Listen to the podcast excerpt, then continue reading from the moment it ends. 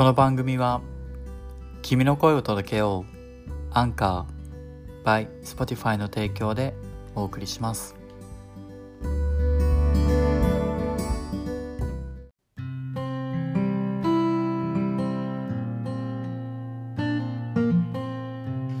Ladies and gentlemen, welcome back to my podcast channel. This is Hiro. What's up, guys? How have you been?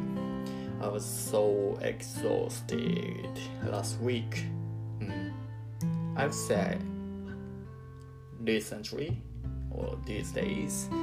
I was so busy. I got to uh,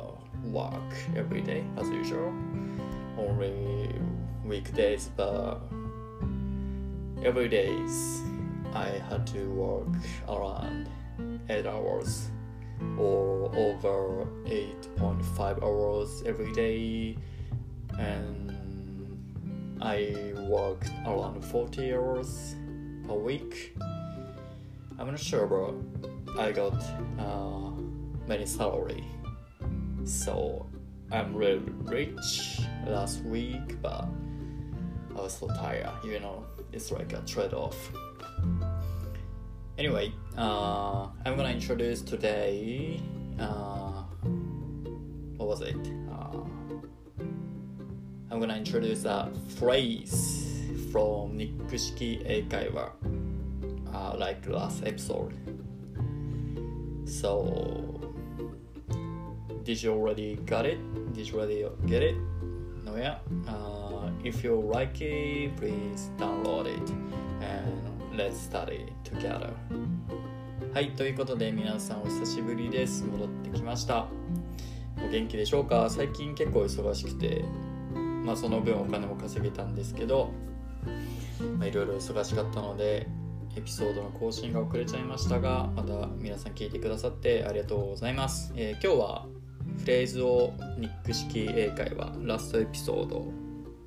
と似たような感じで一つお届けしたいなと思っております。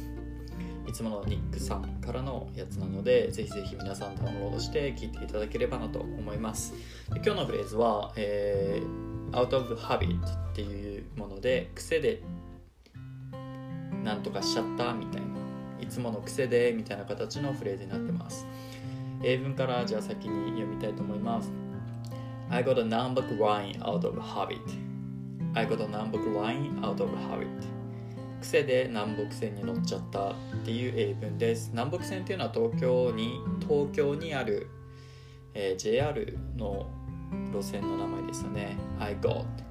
I get の過去形 I got で南北ライン。で、最後の out of habit ってこのさんワードが癖でっていう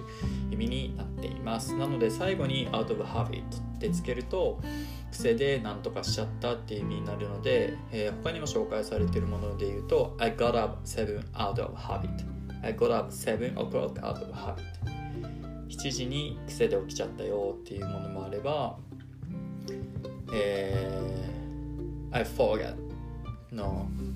This is not good.Example、uh, I got off at Shinjuku out of habit 癖で新宿で降りちゃったなどなど out of habit をつければいろいろ文章をつく作ることができます。ということで皆さん癖でやっちゃうことってあります？結構私はあるんですが、最近はあのミートファクトリーっていうところで朝ろくじはんから仕事が始まるのでろくじまえには起きてるんですが、週末もろくじまえに起きてしまうっていう、これも癖ですよね、一つの。なのでもしこれを英文にするとすれば I get up at five thirty out of habit like weekdays とかで言いますよね。平日のように起きちゃったみたいな形でも言えると思います。今ちょっと現在形でしちゃったのでちょっとおかしいですけど、そうだな、言うなら I got up five thirty on weekends like weekdays とかが正しいですかね。週末も癖でごじはんに起きちゃうよ平日みたいにみたいな、そんな意味になるかと思います。で、他にもえー、ハビットを使った表現としてメーカーハビットオブ何々で習慣をつけるっていうのも、何, 何かの習慣をつける、うん、っていう表現もできるそうで、 I make a habit of reading books in English 英語で、英語で読書することを習慣にしていますみたいなことも言えるそうです。あとは他に try to make a habit of thinking in English 英語で考えることを習慣にしよう。あとはこれ結構仕事をやってる時にも使えると思うんですが don't make a habit of it don't make a habit of it これを習慣にしないで、こういうことはあまりやらないでねっていう言い方ができるそうです。 don't 否定してる、やらないでってことですね。 don't で make a habit of it it なので、それがこういうこと、これをしないでねのこれにあたる部分ですよね。なので何か誰かがこう間違ったことをやってた時に、それをあんまりしないでね、習慣化させないでね、 Don't make a habit of it っていうことを言えると思います。で、例えばですけど、英語を勉強したい人で日本語に触れてる、日本語の本ばっか読む人が例えばいるとして、それをなんか英語の先生が言うんであれば Don't make a habit of reading books in Japanese とか It のところを名詞に置き換えることができるので Reading books ing の動詞、動名詞を使うと、この it のところいろいろ変更できるので、言いたいことを言えると思います。ただ直前のなんか 見, 見たり聞いたりしてたり会話をしている時などはもう it で言っちゃっていいと思います。で、結構このなんか動名詞とかを使えるようになってくると、簡単に it とか that を使わずになんか reading books とか thinking about itとかを入れたくなるんですが、日常のこの会話の中のスピードでそれをやろうとすると、結構慣れてないと言葉詰まっちゃり詰まっちゃったりするので、最近意識している、これも個人的な話なんだけど、